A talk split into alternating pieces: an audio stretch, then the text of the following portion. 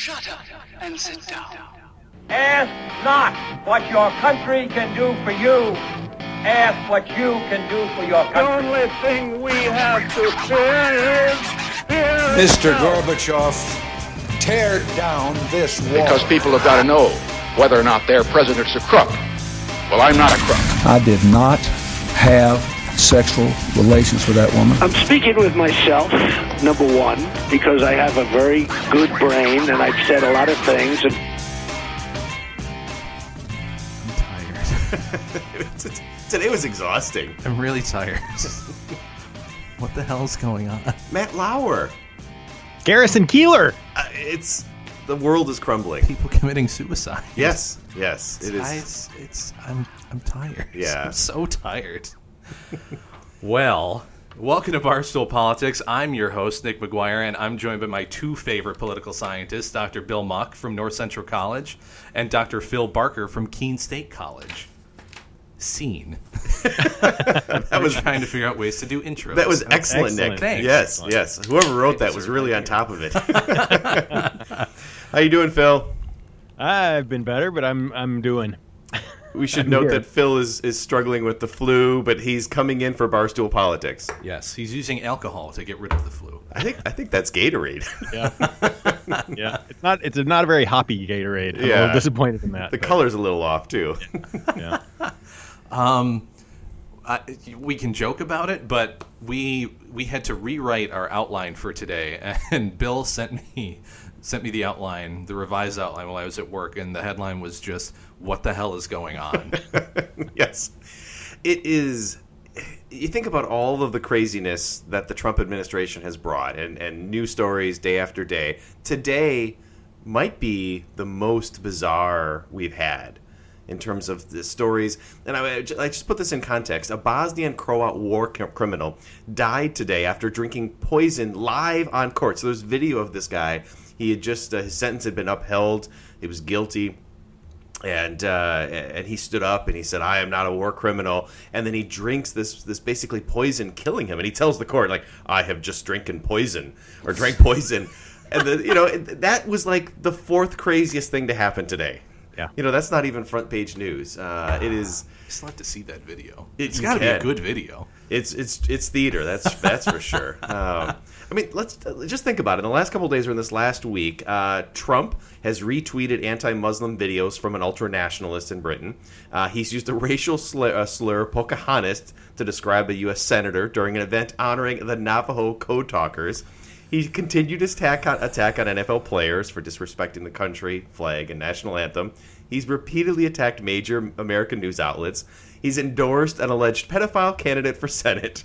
And according to the New York Times and Washington Post this morning, uh, he's told multiple people that he no longer believes it was his voice on the Access Hollywood tape and still doesn't believe in the authenticity of Obama's birth certificate. All valid points. That's a week. so That's crazy. it really is. And so I don't I don't know where we want to start, but it begs this question of where is the president? And he's I guess I've always kind of thought him as a con man and the lies were part of this narrative that he would always tell to improve his perspective on things and to make him but eh, have we crossed a line? Is is this going in another direction? when when he was first elected and this start this stuff started happening, you make the joke that he does he never actually wanted this, and it's Right. the whole it's the it's the producers pretty much. I'm kind of starting to get back into that mentality because it's just so much and it's so often like it's just the fact that you're with like, the only time that making that Pocahontas joke could ever possibly be worse than when you normally do it is with a group of Native and Native Americans in the room Right. that you're supposed to be honoring.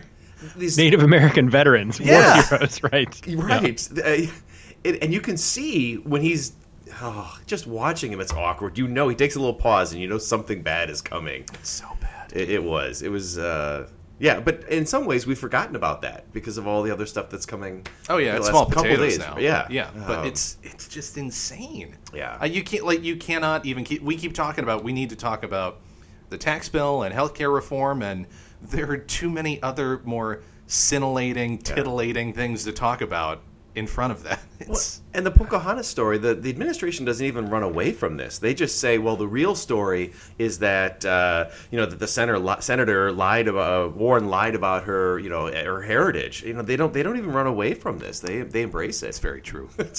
That, that may be the case, but it's still not the bigger story. The fact that the president is using this as a slur to attack her, to attack women, and then in the process attack the very group that he's supposed to be honoring. Oh, yeah.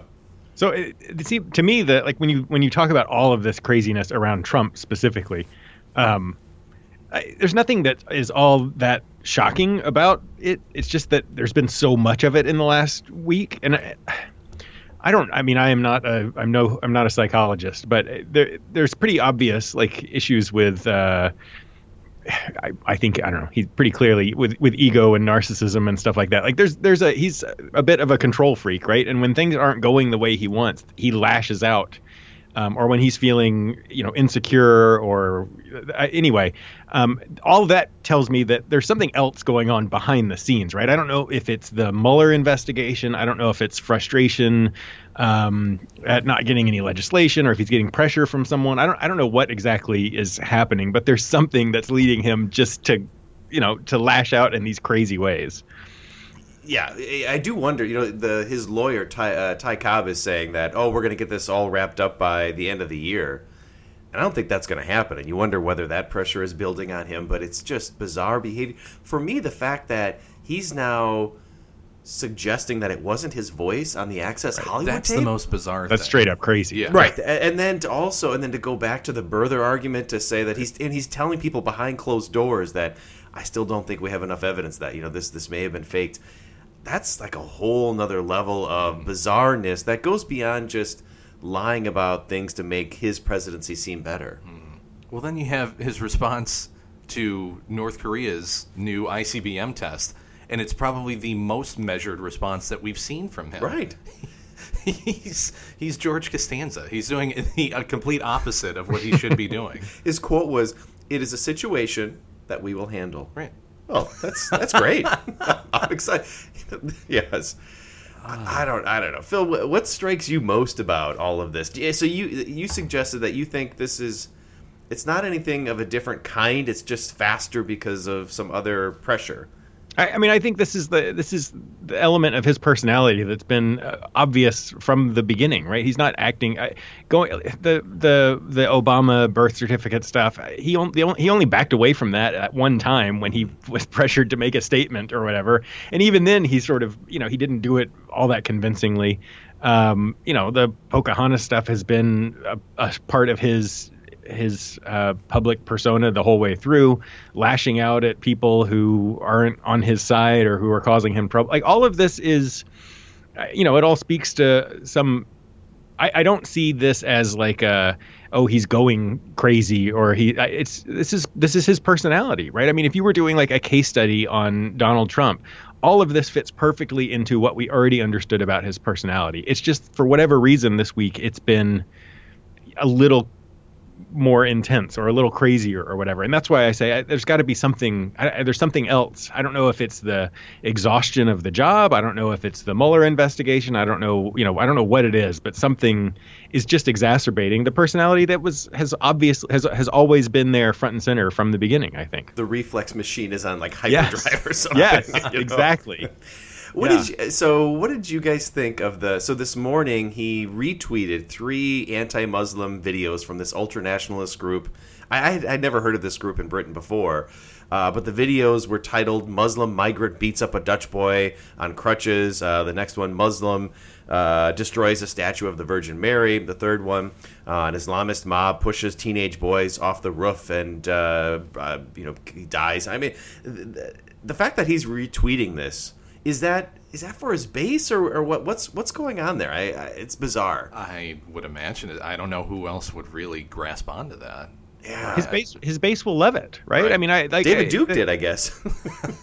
Yeah, I mean, I think about like, uh, you know, I looking when you so I this last week we we put one of our videos up on Facebook, right? Yes. And the, the responses that people, you know, there were there were a number of Trump fans who who responded with like this is you know we were the things that we were critical of were the things that they were eating up, right? This is why Yeah. we love him and he's speaking the truth, and so I mean I I think it's it is it is as a political scientist mind-boggling to see a president and really deeply concerning to see a president doing this. Um, but i think yeah i mean i think his a lot of his core supporters are you know they're they believe that that islam is the problem and and finally we have a president who's saying it right? So i, I think it's going to go over. Now the question is is he strategic enough to be thinking i'm going to do this to fire up my base or is it just uh, he's he is one of his base right? Like he Yeah. he views the world that way and he's just he's a reflex machine Yes. right? He's he woke up angry about something or saw those tweets and there i, I think you you um I, I think it's wrong to give him too much sort of credit or foresight. I think it was he saw them and thought hey how about this? I'll retweet it you know, for the record, the British Prime Minister ta came out today and condemned this and said, "This, yeah, pissed. sh- you know, this is not the right thing to do. This is not helpful."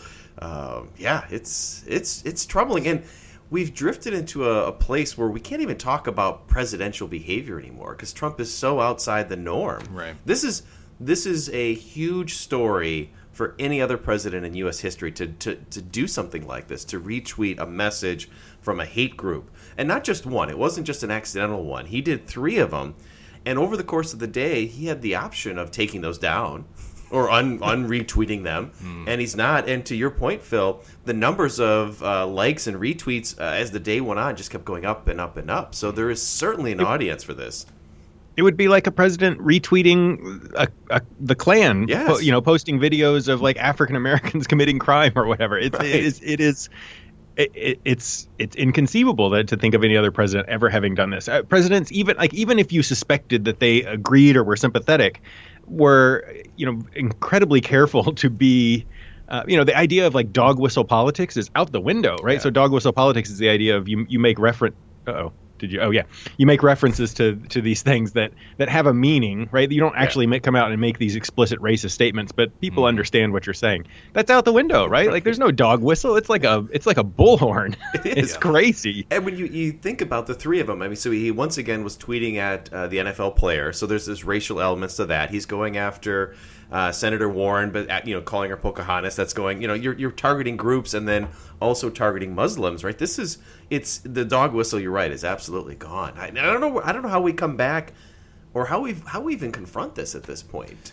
You just do we just move on, Nick, and just say what's the next one? Well, this is. I mean, this is um, where your your faith in humanity comes in, and faith in the American people.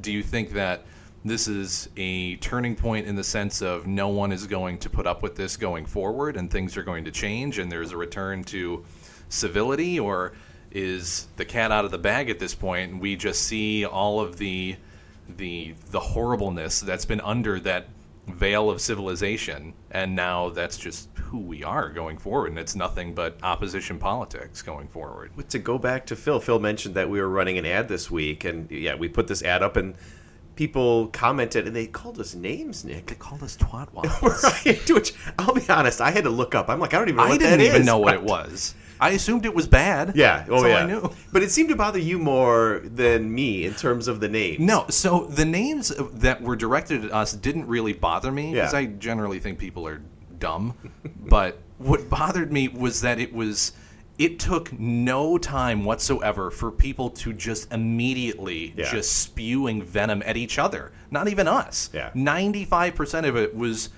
directed towards people who had already made a comment either in favor or against what we had posted and just back and forth it had nothing to Yeah. do with us whatsoever It was really ugly. Yeah. Uh, and it was all and all we had done is we, we posted a five minute segment of the show, which, you know, we think is pretty good, and we thought this section was pretty funny. but others didn't. And I think to go back to your point, Phil, uh, there is certainly an audience for this because there were a lot of people that I think in our in that little clip we were critical of Trump or somewhat critical of his how he goes about doing his business and uh, the responses on Facebook were he's doing exactly what we want him to do. This is the kind of president we've been waiting for for years. And I think to your point, Nick, it's like released this anger and uh, yeah, like political correctness is out the window and Oh, yeah. discourse as well. It's horrible. I, Yeah.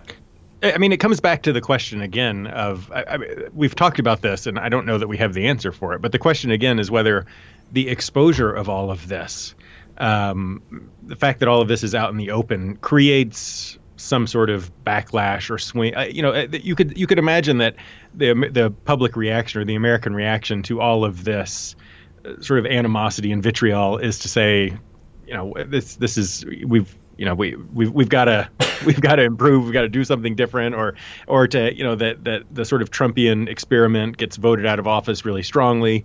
Um, you know but whether the public will actually respond that way or whether it's just going to break down into more you know we hate each other and there's no discussion of policy issues or explanations or trying to convince it's just um, yeah, I mean, I, we've had we've had bad times in the past, right? Like sure, that we've we've we've gotten past. So I, there's some hope, but it feels a little hopeless right now. It does, and it's hard to find an authority figure who can speak to that, to the, the need for decency, for the need of moderation, because the media can't do that anymore. no, they're complicit in it. Right. But even if you had somebody who, I don't know, wasn't tilting one way or the other, the minute they condemned the rhetoric, they would suddenly be labeled as one side or the other. right. So it's hard to. Politicians are the same thing. You can't have, you know, Bill Clinton can't come forward. He's got to go hide. You know, all these. Mm-hmm. uh, there just isn't a space. Maybe maybe Barack Obama, or would he just No, further he's- inflame? Yeah. no. Yep. Uh, regardless of what he's saying, no, he's Yeah. the the nemesis of, of the right still. But I, I think the one of the more interesting case studies of this, not necessarily involved specifically with the political side, kind of in some respect, the um, the ratings for late night TV. So you have um, Jimmy Fallon on the Tonight Show, who generally stays in the middle. He's happy go lucky. He doesn't Yeah. really do anything that's very political. He's lost like 35% of his audience to Stephen Colbert and Jimmy Kimmel. And who's the other one that's not as funny as the other two? Uh, Trevor Noah. no, he's even lower. the other one. It doesn't matter. Yeah. But um, because they just they they just lunge at this shit Yeah. and people just eat it up. So why on earth would you tell people to just calm down and you know have a, a respectful even keeled discourse with each other when it's getting you ratings and influence and power and money And, and if we're going to be honest with ourselves, it's exciting to talk about. So if we were having uh, an hour conversation about taxes, that would be important and substantive. But it wouldn't be as exciting as when something like this happens, and we can say, "Look at all the crazy behavior. Uh, it's historic." So there's there's something that I know each week when there's a story like that, I get pulled in. Oh, this is going to be fun on the podcast. that's why we're talking about it you people are making us because this is what you listen to That's right. so so Nick, you were saying that like the that when you have the late night talk hosts who sort of jump on or attack Trump and their ratings are doing well. Yeah. How, like what what what's the proper response, right? So I don't. I mean, I don't. I, I see what you're saying, but I don't know that the Jimmy Fallon like let's don't say anything about either side response is necessarily the right sp- response either, Oh, right? I So don't- yeah, no, definitely not. I, I mean, I if if there's going to be a change at this point, it can't come from any one person. It would have to be a a a full ass, not assault, but a a, a, a um, unified front Yeah. um, within uh, entertainment or politics or whatever industry that you're talking about. Is the minute that you have one person who goes in opposition to what the majority of people are saying now, they're you know labeled a, a radical or a racist or a snowflake or you know take your pick. It's it's it's crazy that it's gotten to that point. It makes me think that this almost has to come from the right. The self correction has to come from the right because if it comes from the left, there's never going to be any viability. gonna trust the right, exactly. right. Yeah, so it's got to be. And we, we've talked about uh, McCain's and Flakes and those voices, whether they can do this, but it, it feels like there's got to be a reckoning on the right to move the debate away from from the Trump kind of dynamic. Uh, Yeah, I- not, not necessarily the populist dynamic, but just the behavioral element of it, the decency element. Uh, But I, I, that's the other part of you know the what the hell is going on segment. All of these people are tainted now. Like you just see the holes in everybody's stories, regardless of you're talking about the the right or the left. Everybody is somehow tainted. Yeah. So why why, like, I, you know, who who is the moral authority at this point? It's I, and it's hard and facts don't matter anymore Right. i mean so sarah huckabee sanders was asked today about these videos and uh, could she explain them and I, apparently some of them are they're, they're unsubstantiated and they may not be real in the way that they were presented to be and her Shocking. comment yeah right and her comment was it doesn't matter if the videos are real the threat is real obviously. Obviously, right. but again, that that's really disturbing to say that the facts don't matter. The It's the way you perceive. Exactly. perception is- yes, yeah. right. And so it's the reality is whatever you want to make it to be. And we have a president who's trying to distort reality in a way that, I, I- you know, we've never seen before. That's I, I forgot who it was uh, who said it. I think it was a former White House aide or someone within the administration had said very recently that he he creates his own reality and lives in his own reality and he distorts reality around him. Yes. To just kind of he he just he doesn't accept Yeah. actual reality. Right. Which No. is really hard for me to say because I wanted this to work really, really bad, and it's not working. right. No, that, I think that's right. That you're he's bending reality in a way that fits his understanding of the world, and he believes that Barack Obama wasn't born in the United States. You know, he believes all of these conspiracy theories. Uh, today, just today, one of his tweets. Uh, attacking, uh, I think it was NBC. He goes after Joe Scarborough and makes this allegation that uh, I, I guess somebody years ago died in his studio, and this this woman had a like a heart condition and hit her head. It was totally there was nothing sinister about it. But in the tweet, he says you should look into that. What was the Yeah. Investigate or something like that. yes, he says uh, yeah, that's right. Okay, so this is the tweet. So now that Matt Lauer is gone, when will the fake news practitioners at NBC be terminating the contracts of Phil Griffin? And will they terminate low ratings Joe Scarborough based on the quote unsolved mystery that took place in Florida years ago? Investigate. I mean, that's. I don't. I, I want to. The 280 characters thing is just Oh, really not helping yeah. us. Yeah, I mean, it, it, I mean, I, I guess there's nothing. I suppose this shouldn't be all that surprising, but this is, I mean, this is the stuff that was the mainstream of like conservative talk radio in in the '90s, right? This was like Rush Limbaugh, and it's turned into you know Alex Jones and whatnot. But that was that had like it was powerful, but it was kind of off to the side, right? It wasn't. Um, it it it was useful to the Republican Party, but it wasn't the Republican Party, and and it's weird to see that sort of um, uh, that that kind of mindset, that um, conspiracy theory Yes. mindset, take like center stage and take hostage of of like a party that has long prided itself on being the party of like reason and rationality and Yes. No, I think that's a great point when you think about the way in which conspiracy theories were always on the margins, and now suddenly with this president, they are at the center of power. And, and for me, this scares me like nothing else. The idea that the president, who is the authority, is is the one that's spreading them. I mean, it's it, this is crazy that he's tweeting out saying that uh, you know uh, a media presence or persona personality who is critical of him we should investigate him for something that clearly he's you know there was no there was no crime there this is we're in really dangerous territory Yeah, it's bizarre. yeah Do we want to talk about any of the sexual harassment stuff, We or is that can. in speed round? uh, no we don't have it in speed round but we could you, you want to talk more matt lauer I, I, I mean, you were upset by matt I was very upset. Yeah. I really wasn't upset. I, I- I mean, what upsets me is that, like we talked about uh, with Suzanne, um, was that last week? yeah uh, like I, I just I don't see an end game with this. It's and I like I was telling you earlier, I I, I think we're seeing probably the very obvious um, culprits of, of, of this this kind of behavior, but again like where where is the dividing line? When, when is that going to be created? When you know is there due process for these people or are their lives just ruined based on you know potentially unsubstantiated allegations? And I, again i think these people are probably almost certainly guilty of the allegations that people are bringing forward but when does that when is that not the case if that isn't the case what is the protocol then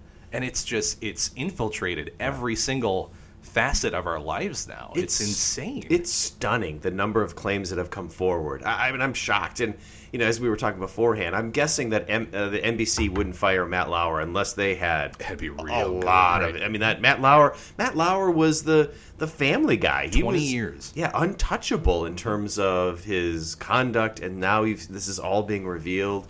Garrison Keillor, I mean, all of this. It's just. I, I, it, is, it is a it's a good thing. It's a good thing. Like there's a reckoning. Society is now having this conversation that they should have had years ago. And again, for three white guys sitting around a table talking about this, it's surprising for us the extent to which this is occurring. But as Suzanne said last week, she said, "You know who's not surprised? Women." you know, um, yeah. It. Uh, I don't know. This- Go ahead, Phil. This, I mean, this seems like what we were talking about earlier about, uh, you know, how much pushback is there against uh, Trump or whatever. And I, I, this almost seems like you have to.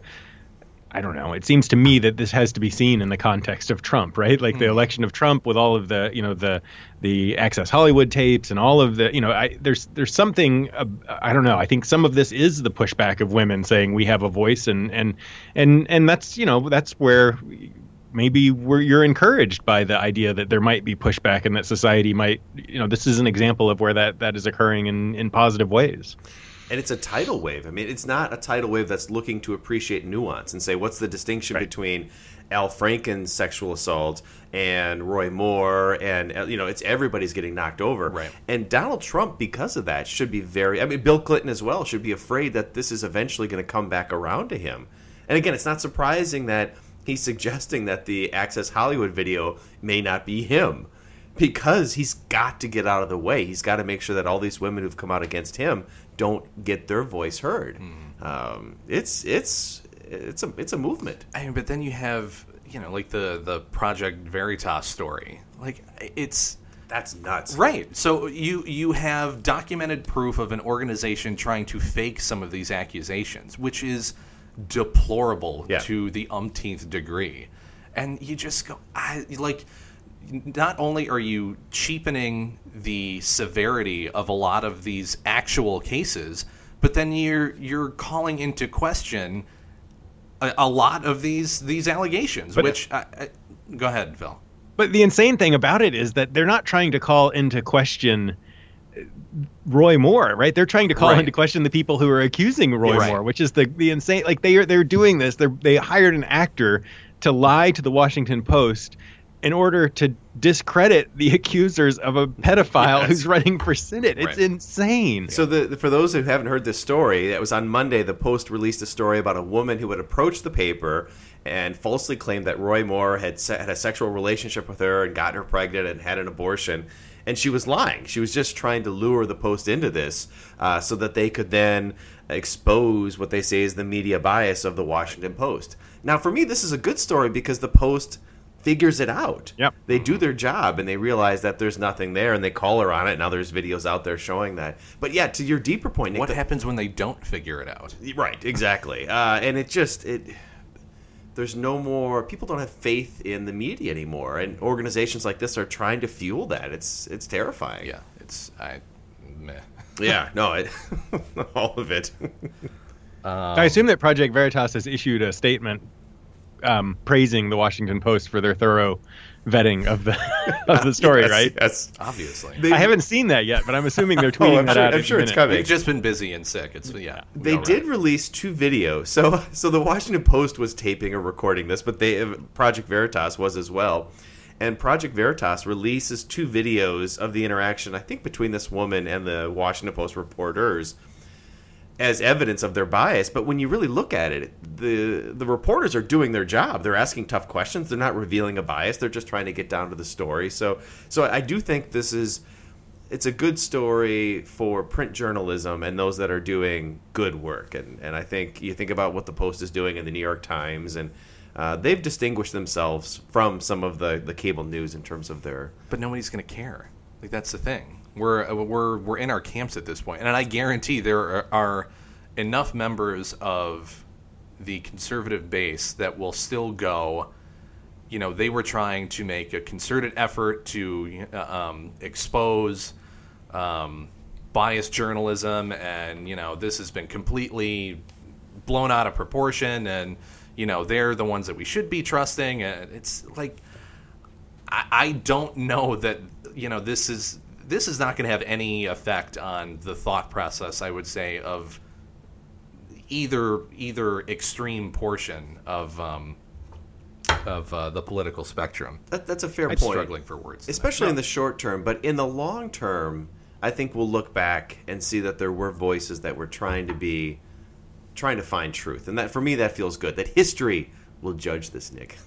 Well, and and it's not even just. I think you, I think it's easy to get overly discouraged, um, but I think you have to take the positive signs where they show up. And so, even though the Washington Post and New York Times may not be perfect, they they are you know they're they're good journalistic sources compared to some of the others, and their uh, subscribership and readership has gone way up, right? So I mean, I I think you're totally right, Nick. It's not going to sway anybody on the far extremes, but you know, even if a few more people out there are are thinking more carefully about their news sources, that's that that's positive, right? Absolutely. Yeah, right. And and you got to think about the long-term development of this because I think both of you suggested this. At some point humanity is going to come around and come back to a more reasonable place. It's got to, Phil. After, after the apocalypse, after we kill all, kill each other. I was uh, I was watching the Vietnam documentary with Ken Burns, and you go back and you look at that, and that was all, also an awful time, and the protests and the anger and the animosity and the mistrust across society. We came back from that. We'll come back from this. Now that doesn't mean six months from now will be better. It's it's going to take years, but eventually, as long as we don't blow each other up with a nuclear bomb. Well, that's speed round. it's either here nor there. Yeah. But I, I mean, I I would like to agree with that, and I've watched that documentary as well. He just didn't have the kind of echo chamber mentality that we have. It's so easy to just get within that mindset and create your own reality Yeah. and distort reality around you, just like the president is doing right now, just like anybody on either side of the political aisle is doing. It's I, I don't know if we're going to get back to that middle point that we sort of, you know, got to after Vietnam was over. I, mm, That's a good point, and now I I'm know. sad, Nick. and not not to be too depressing, but I think some of the problems we're having now can be traced back to the fact that we never fully recovered from Vietnam, right? All of this mistrust of government and uh, you know a, a lot of the, the the division, the political division, the culture wars, all of that can kind of be traced back as well. In which case, you know, Yeah. the idea that we're going to bounce back and be okay is maybe not as convincing. that's cute. Th- thanks, Nixon. Should- I know we're going to talk more about the media. Should we? Uh, should we talk beers? Yes. Okay. Uh, Phil, what, what are you, what are you enjoying today? I'm having uh, a, a Gatorade Glacier Freeze. it's very good. It's my favorite flavor. That is a, a a really interesting blue. Yeah, I, I, I don't know that that occurs naturally. I'm not sure what, what went into that Gatorade. But I think I'm I've sure only- it's I'm sure it's good for me. All natural blue five. the only time I've seen that color is in windshield wiper fluid. All right, Nick. So you and I are enjoying a uh, beer from a new brewery called Third Space Brewing out of Milwaukee, Wisconsin. And uh, unlike our conversation, the name of the beer is Happy Place. So Nick, what did you think about our Happy Place beer? It it was it was okay. Yeah. It's very it's very hoppy, which um Yeah.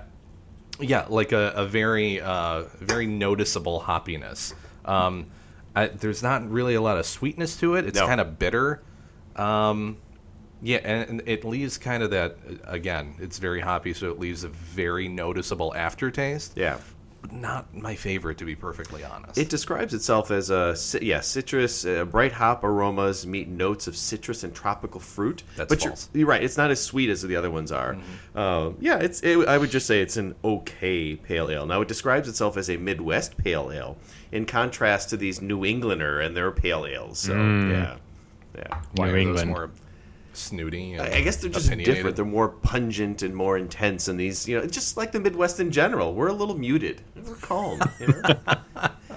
It's a friendlier pale. That's right. Uh, and that's the only beer we've had. So we've only had one beer today. Oh, There's a lot to talk about. yeah. All right, should we move to speed round? Yeah. All right. So speed round, we are going to return to the media and talk about. You know, we've talked about the press a little bit, but Trump really was waging a, a war on the press this week. Uh, He, uh, in a series of tweets over the weekend, Trump criticized CNN International uh, for representing, quote, our nation to the world very poorly. Uh, he also attacked MSNBC, NBC in a bunch of tweets, but found time to praise Fox News. And in particular, uh, he noted uh, in one tweet, quote, Fox News is much more important in the United States than CNN, but outside the U.S., CNN International is still a major source of fake news, and they represent our nation to the world very poorly. The outside world does not see the truth from them.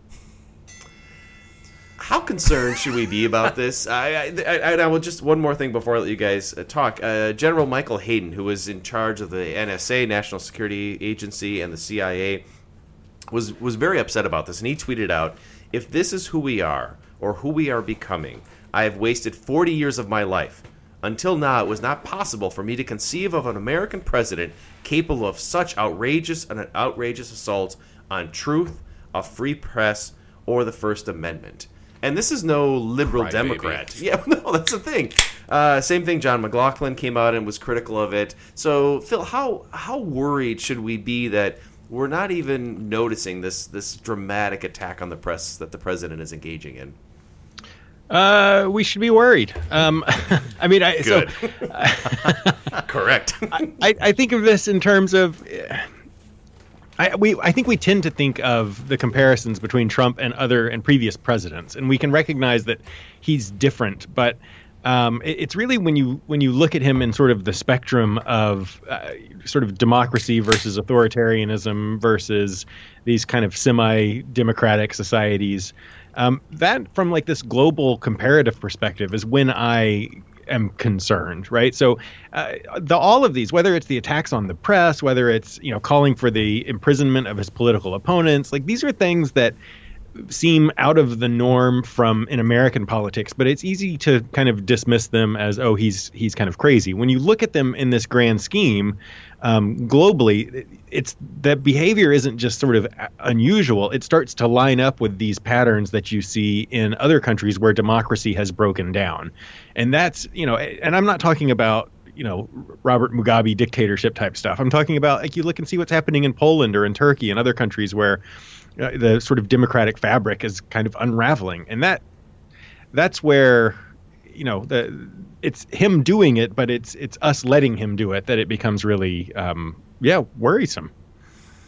Nick, I'm less worried about it in that situation. While I do think that him as the president uh, behaving like this is reprehensible in, in a lot of ways, I I, I I think there is something to be said about the uniqueness of American culture and political discourse and uh, constitutional rights and, and all of that that lends itself to uh, the population being much more vocal in their opposition to something like that. And I, while I do think that there are signs that you know it kind of leads into that authoritarian um, kind of dictator mentality, I don't think that we are necessarily a good litmus test for for that kind of behavior. I I'm not saying that it's not impossible. I'm saying it's extraordinarily improbable. I I, I think that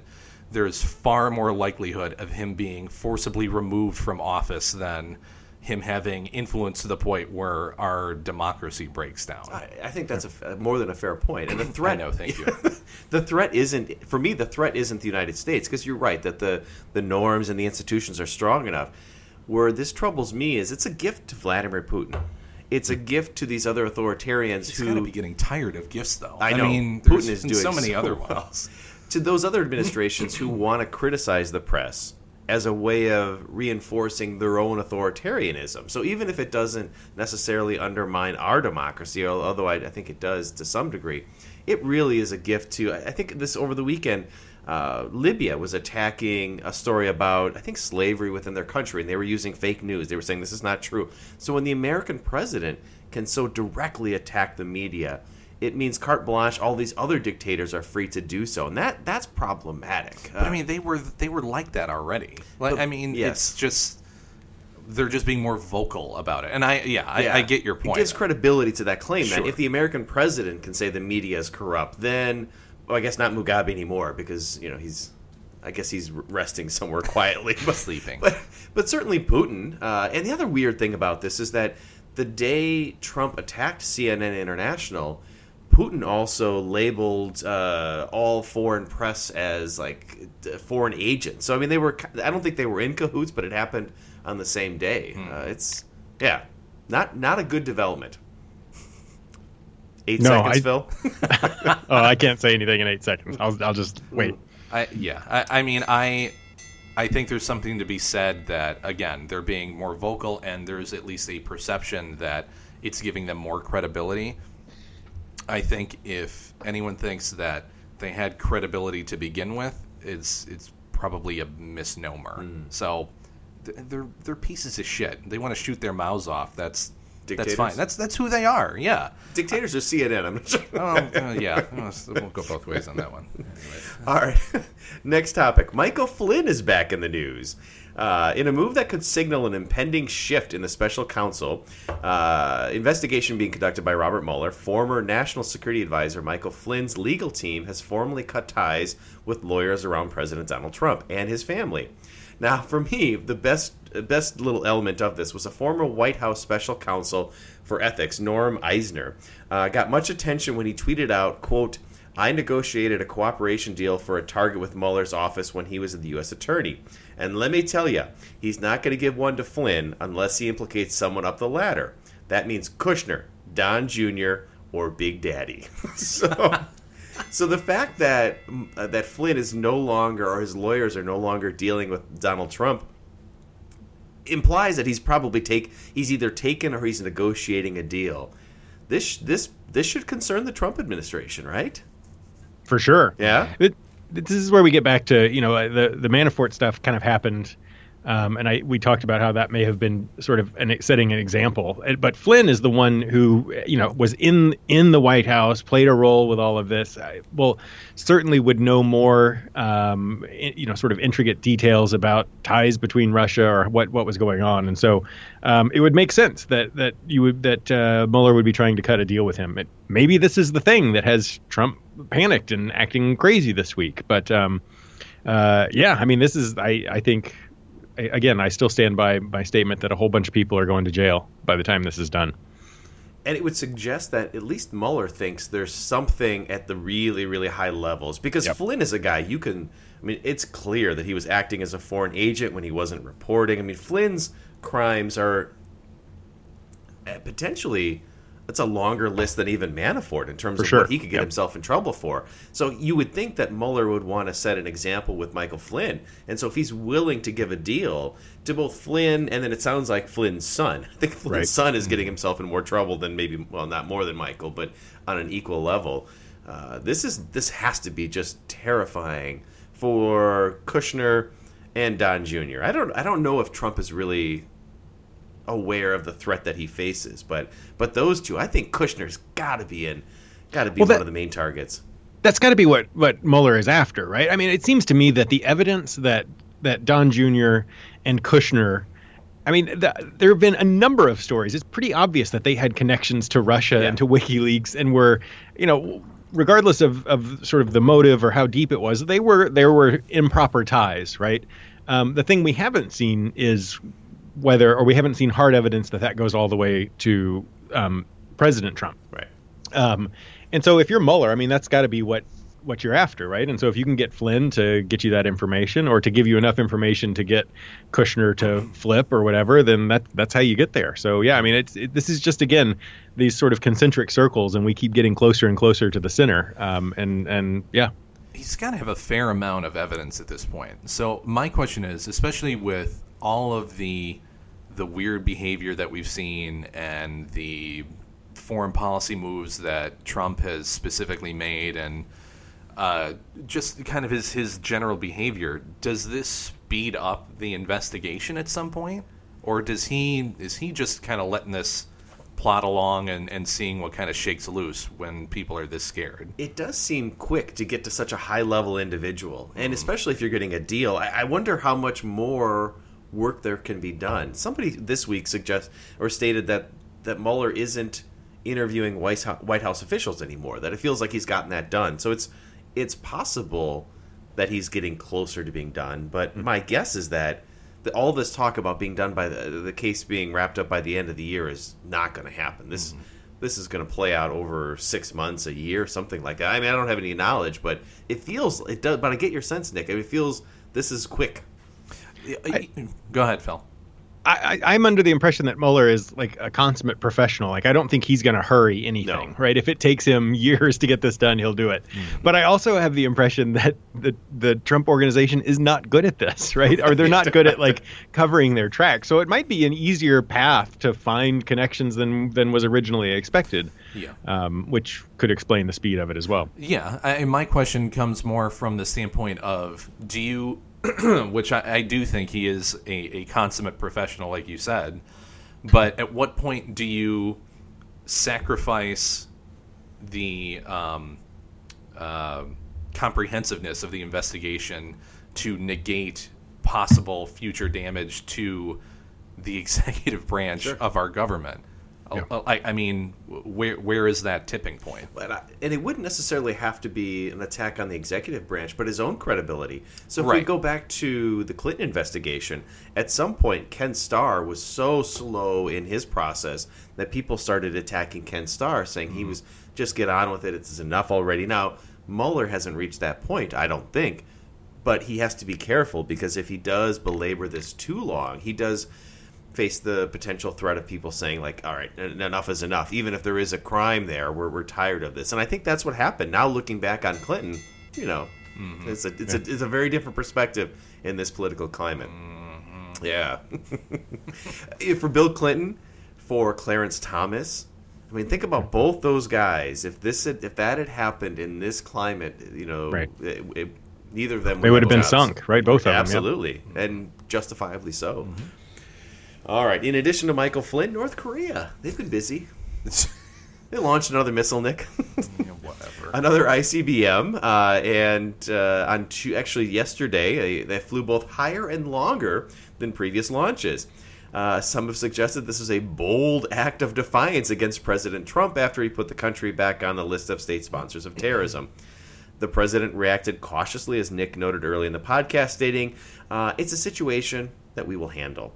Uh, Defense Secretary of James Jim Mattis expressed much greater concern, emphasizing what he said were the technical advances, uh, and also noting uh, it went higher, frankly, than any previous shot they've taken. So, is this new news? Uh, is this uh, a major development, or how do we assess this most recent test by North Korea? Because we, we've had this conversation before. Well, so the story is that it has the this particular type of ICBM has the potential of hitting pretty much anywhere in the continental continental mm-hmm. United Yes. States, which I find suspect at best. You just don't trust North Korean technology. No, I don't. And the the reason I don't trust it is because it flew for I think it was 58 minutes, something like that, and they shot it pretty much 53, Nick. I'm sorry, 53, whatever. I'm giving them too much credit apparently. And they shot it again at an almost completely vertical traje- uh, trajectory, which what go get a fucking Estes model rocket. I'll go put something up in, you know, low earth orbit for that long. with one of those little little parachutes. Yeah, with a little out, parachute. you know, Yeah, like I, you know, I, not to be glib about it, but I mean, it's so much more complicated to take into a, into account all of the different factors to hit somewhere on another continent while you're shooting a missile at it. I just and there's there's no evidence that they took into account the uh, weight and shape and effect of uh, what a nuclear warhead would have on, on the missile. Uh, there's, I, I think they said it was a, an extremely light payload at best. Uh, it, and it, it seems very, very similar to the last missile that they tested, and then they put more gas in it. I'm just going to say that. they just put more gas in it. I love Nick's skepticism of North Korean engineering. Phil, are you more worried about this? Um, I mean, so I, I am not as skeptical about like so it's not just North Korea that's claiming this could reach the you know Washington D.C. Right. It's it's um, other people who know more about it than me. So I, I I tend to believe them, but I, I do understand your skepticism. Um, I so I in that sense, yeah. I mean, I guess it's worrisome, but it doesn't seem all that far off from previous. Uh, you know, the the the kind of classic. Um, uh, the classic nuclear strategy is still in place, right? I mean, this is still whether they were going to nuke LA or DC, it's still you still got to be pretty crazy and be willing to risk, uh, you know, massive annihilation in order to do that. So I don't see that the slight increase in the technology actually changes the situation all that much. Um, I mean, if you live in DC, you should be a little more worried than you were before, but uh, I don't know that it increases the odds of, of nuclear war necessarily. So, my skepticism, and I completely understand your point, Phil, my skepticism is also. Uh, the statement that they made uh, after the test was that this now puts them in the ranks of being an actual nuclear power yeah. which the underlying subtext of that is we don't necessarily need to test things like we've been testing them anymore which then implies that they're willing to negotiate some yes. way to bring themselves more into the international community. Mm-hmm. So I, I, see that as a more likely scenario than them you know, having the capabilities of doing what they say that they can yeah. do. That was a big development that they said they've mastered this technology, and I think you're right to say that this means they might be more interested in in negotiations, mm-hmm. in diplomacy, not for giving up that nuclear capacity. Right. And I think that's the one sticking point. The United States is still is still arguing, or their position is still that North Korea needs to get give up these missiles. That's not going to happen. That's just a reality.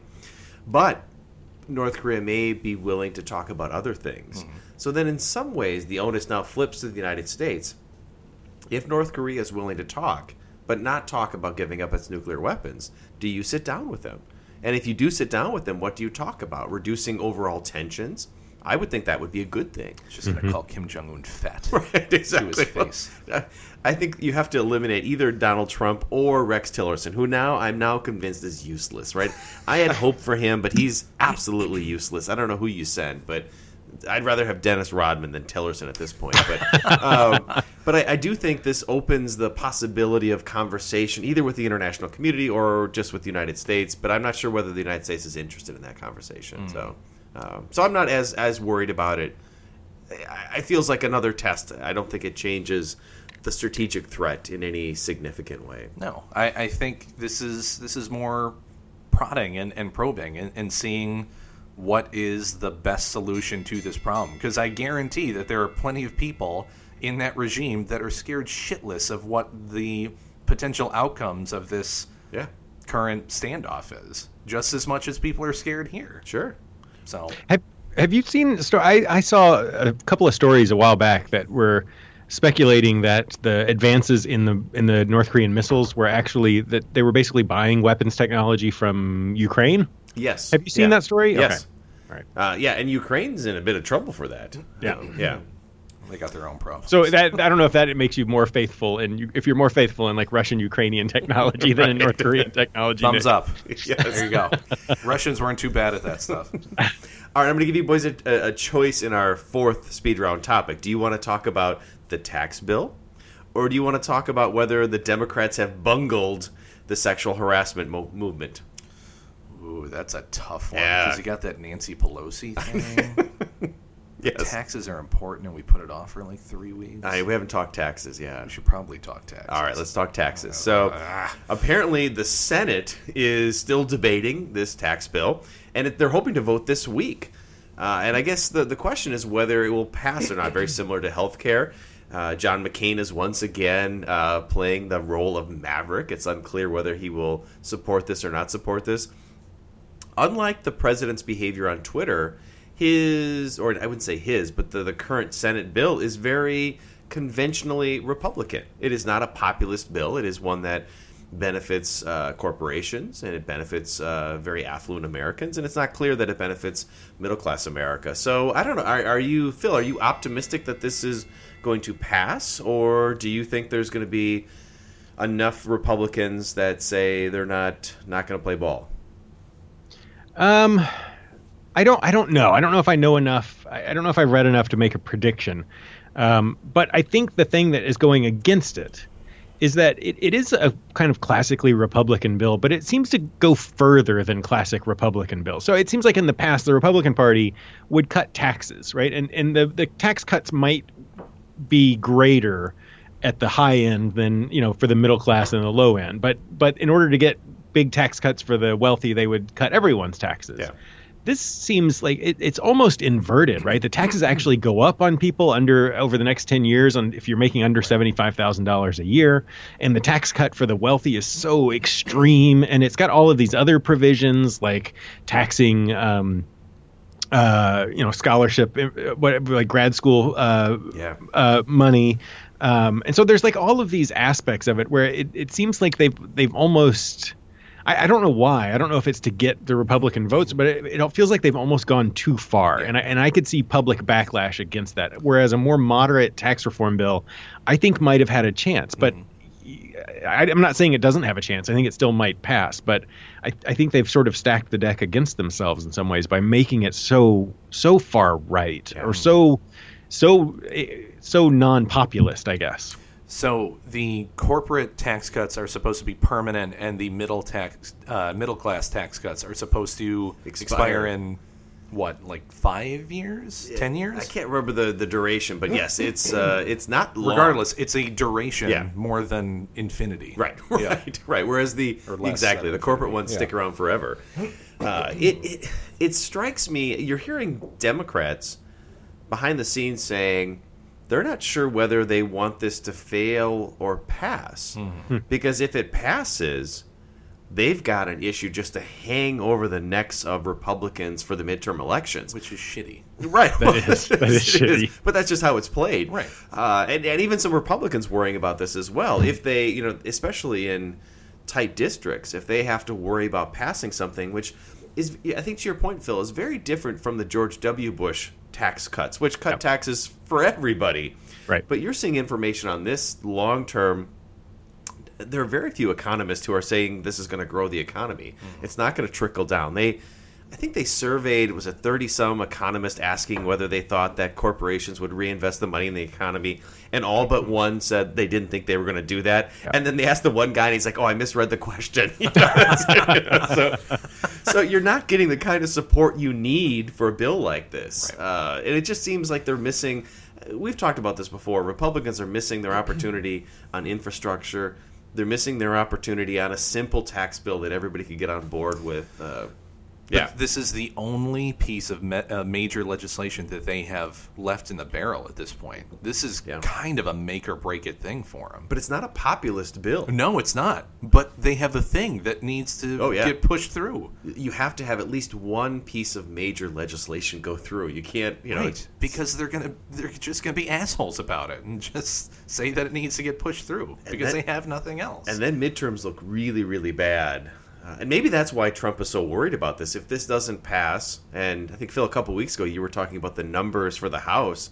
If the numbers in the House flip, Trump's he's panicked about Mueller. He's panicked about a potential Democratic control of the Oh, House. boy, Isn't there some damage already? I mean, uh, so uh, if the Democrats want to like, if there are Democrats who actually want to see this passed because they it helps them win, that's that's awful. Yeah, right. Um, but I, to some extent, like whether they pass it or not, it's it, it allows the Democrats to run on it, right? This is the Yes. bill that was put forward. I mean, at this point, it's got the Republican stamp on it. Um, it's like health care, right? Where they've just trying to do it allows the Democrats to run against them and say they tried to take away your health care and they tried to cut taxes for corporations and raise taxes on you. And I mean, it, it, it seems That's where I don't I don't get the I don't get the strategy of what the Republicans are doing. I like I, a more moderate, um, even you know. So if you're going to cut however many billions of dollars on the wealthiest Americans, slap in there something where you know you have some lord some stimulus where the you know average American gets a five hundred dollar check at the end of it, right? Something that I, I don't even I don't understand how they think that it you know it doesn't even seem like they're trying to to to disguise it. considering how hard they used Obamacare as an opposition point for the Democrats, you figure they would have learned something. And it, like I, it, it just it baffles me that it's it's just like nobody seems to learn anything. Right. I, No, it, it, it sometimes it's not hard, and this this should be an easy one. Healthcare was hard. Republicans are not. They're not made So- for that kind of policy, No, but they they're should be for cutting taxes.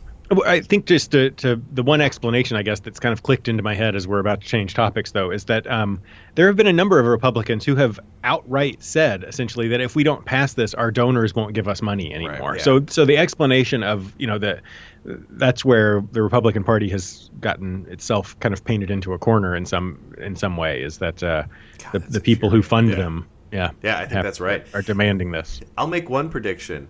I think John McCain votes against this. I could see that. and he might be the deciding vote. And last time for healthcare, remember he walked on the on the floor and did this grand gesture of turning his thumb down.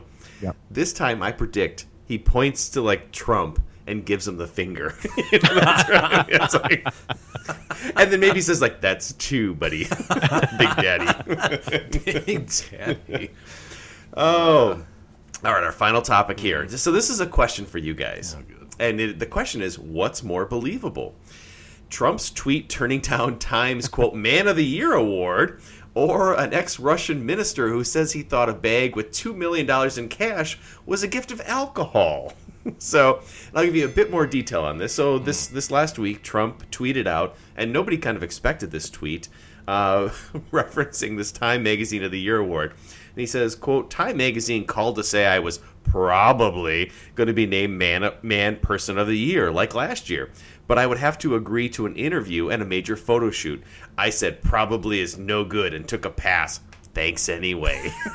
So- a few days ago, this was a big story, and I sent this to you guys in text, and I think Nick, you were like, uh, "What's I?" I say, yeah.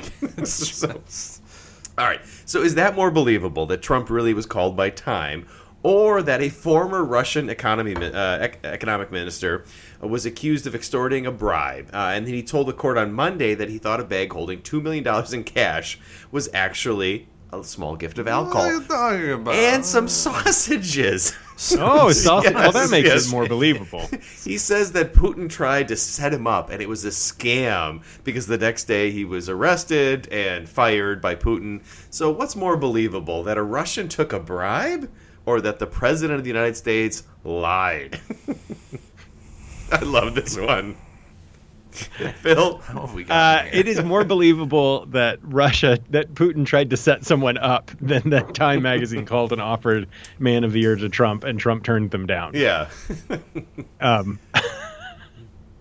uh, th- I will, I will say, I will say Time Time tweeted something out saying like this isn't how the process works. That's it. They said we, no. we don't we don't do this. yeah. Nick, Probably. Yes. they're both they're both obviously lying, but the uh, like the the lie that Putin set me up is is more likely than the lie that right. I just think, like the the insanity of the the stuff that he claims is not like it's not. It's like so extraordinary. Yeah. It's not like a small little white lie or like a twist of the truth. It's like where where why does he think he can say this? Well, then it gets immediately refuted. yeah, too. right.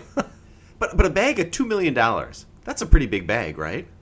Nope, nobody's ever given me two million dollars, but it's got to be bigger than people have given me alcohol. Yeah. Yeah, but that's not a big bag. I bag. assume it just came in one of those big money sacks with the dollar sign on it. with Some sausages on the top. Was it dollars or was it rubles? rubles, rubles. Oh, Nick, what do you think? I mean, is that even a question?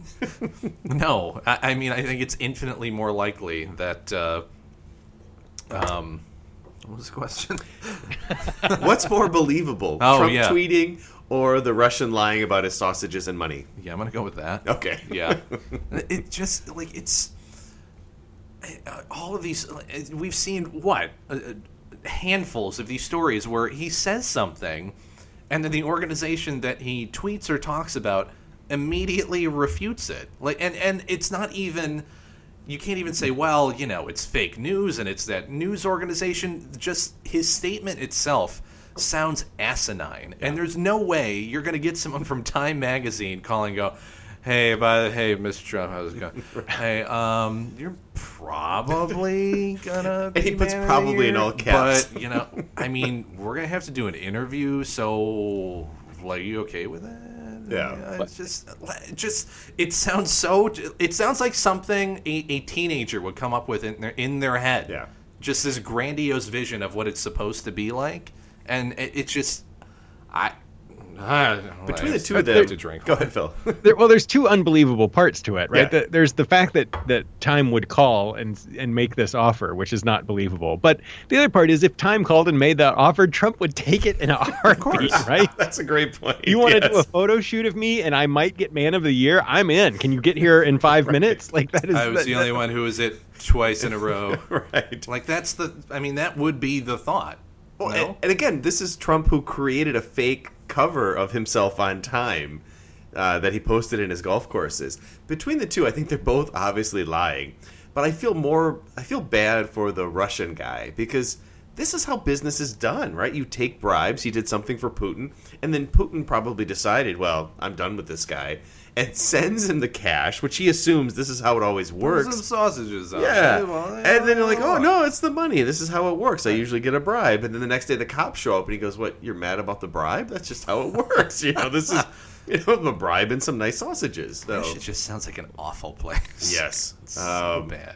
well, not to mention that he didn't get the sausages. That that makes you feel bad for him That's too. real. that's sad. true. They probably took the sausages back. Yeah. Man.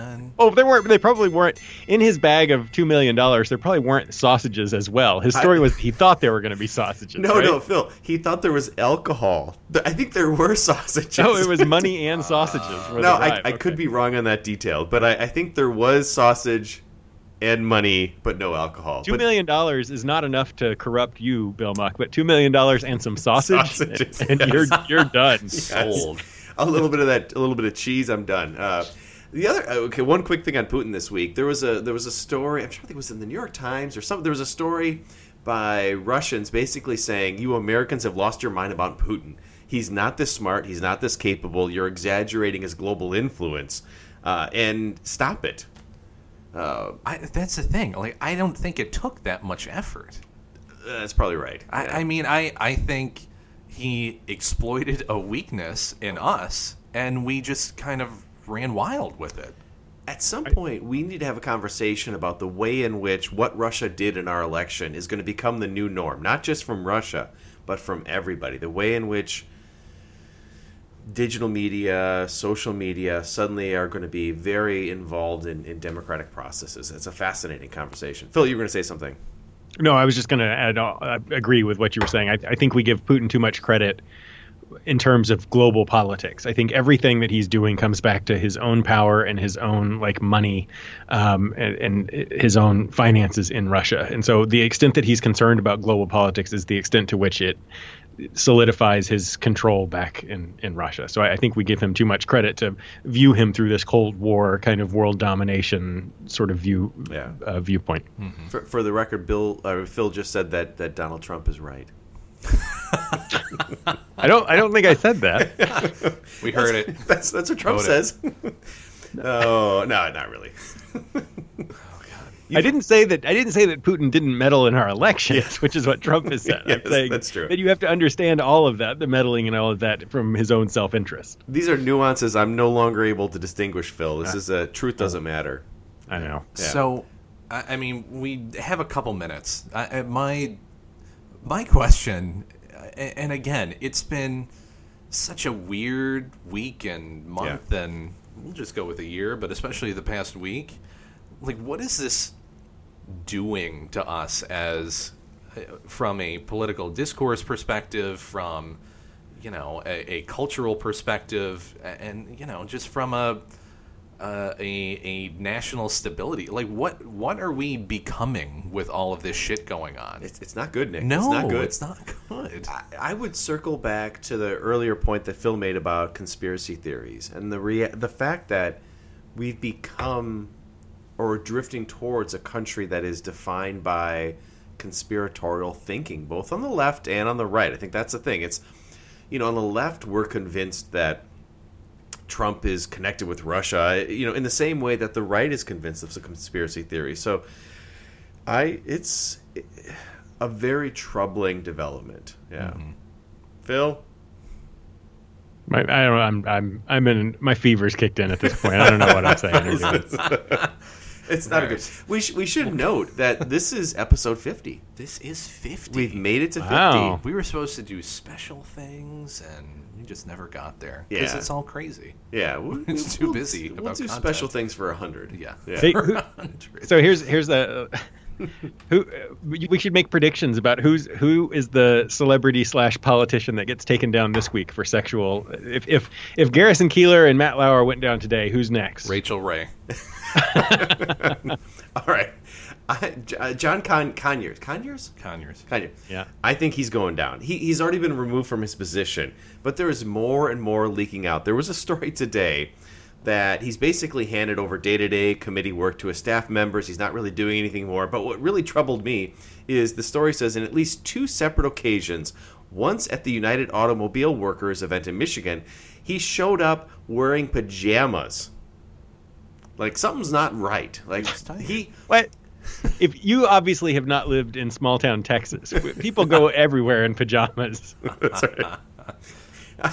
no, for me, that's if you, you never want to be out in public in pajamas because if something goes wrong, you can never you know handle it in pajamas. You would not handle the Denison Walmart very well. I mean, this is this is the thing that I've been thinking about a lot lately, especially over the past week. Is it is our responsibility to hold these representatives accountable for what they're doing, and we just don't give a flying fuck about it. When was the last time that you talked to your congressional representative? Like, it's the fact that they think that their jobs are dependent on pushing through pieces of legislation because they just need to justify their jobs and we really have no idea the complexities of those pieces of legislation on top of the fact that they don't know the complexities of that is the core problem of of who we are as a people. It, it is all of our responsibilities to look them in the eye or call them or contact them or something to make sure this shit, whether you're talking about pieces of legislation or rhetoric or sexual harassment, doesn't happen going forward. So stop being lazy pieces of shit and go talk to someone. No, it- Very upset about We're drifting towards a democratic crisis. Yeah. uh, our democracy is not as strong as it was 20 years ago, and, I, and to that point, I, I I was frustrated with the Democrats this week that they didn't they weren't more forceful going after Al Franken and John Conyers. These are things that you need to do if you're going to take the moral high ground, and they didn't. They had an opportunity, and they soft pedaled it. They Nancy Pelosi gave that interview, and I was frustrated because you you can't continue to do that and argue that you care deeply about the democracy. Correct. Yeah, Anything else from you, Phil? no, I'm ready to go to bed. you need some Sudafed. Okay. um, well, we didn't do it at the beginning, but if you like what you've heard, or if you would like to call us twat waffles again, um, um, check us out on Facebook at Barstool Politics, Twitter at Barstool Paul P O L. Uh, send us comments, uh, beer suggestions, questions uh, to barstoolpolitics at yahoo.com. Uh, like us and share us through iTunes or on SoundCloud. Um, you can find us on there. Uh, if you want to know the beers that we try on a regular basis, or if you want to throw us beer suggestions, uh, hit us up on the Untappd app that you can download on iOS or Android. Um, and I think that's it. Yeah, for, for That was- everything. Yeah, buy us that fancy, expensive beer that Nick yeah, that Facebooked. really is Yeah, it's delicious. Yeah. yeah. Um, well, until next week, then. yeah. Thanks for showing up, Phil. Yeah. Cheers, guys. Yeah, cheers.